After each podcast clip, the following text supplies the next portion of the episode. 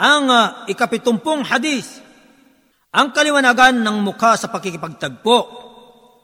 عن ابي ذر رضي الله عنه قال قال للنبي صلى الله عليه وسلم لا تحقرن من المعروف شيئا ولو ان تلقى اخاك بوجه طلق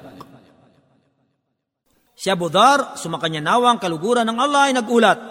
Siya ay nagsabi, Sinabi sa akin ng propeta sallallahu alaihi wasallam, huwag daw huwag kang magkait ng anuman sa kabutihan, kahit man lang ang pagharap mo sa iyong kapatid ng maaliwalas na pagmumukha. Isinalaysay ni Muslim, hadis bilang isang daan at apat na apat. Ang tagaulat ng hadis na ito ay nabanggit na sa hadis na ikasampo. Ang mga kapakinabangan sa hadis na ito, una, itinuturo ng hadis na ito sa isang Muslim na sa sandaling siya ay makipagtagpo sa kanyang kapatid na Muslim, ay marapat na maging maginhawa, maaliwalas, magandang uh, bikas sa kasiyahan at kaligayahan.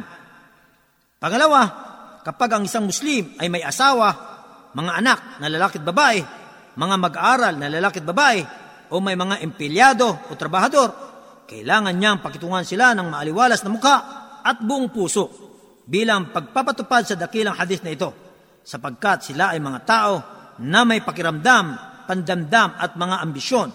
Kaya dapat silang binabati ng salam ng buong kasiyahan at sasabihing, Assalamu alaikum. Nang ibig sabihin, sumainyo nawa ang kapayapaan. O di kaya, kumusta kayo? O sumainyo nawa ang kaginawan. Inshallah, maayos ba ang lahat ng bagay? May kailangan ba kayo? Kapag nagawa ito, katiyakang mapupuno ang kanilang puso ng kasiyahan, kaligayahan at pagmamahal.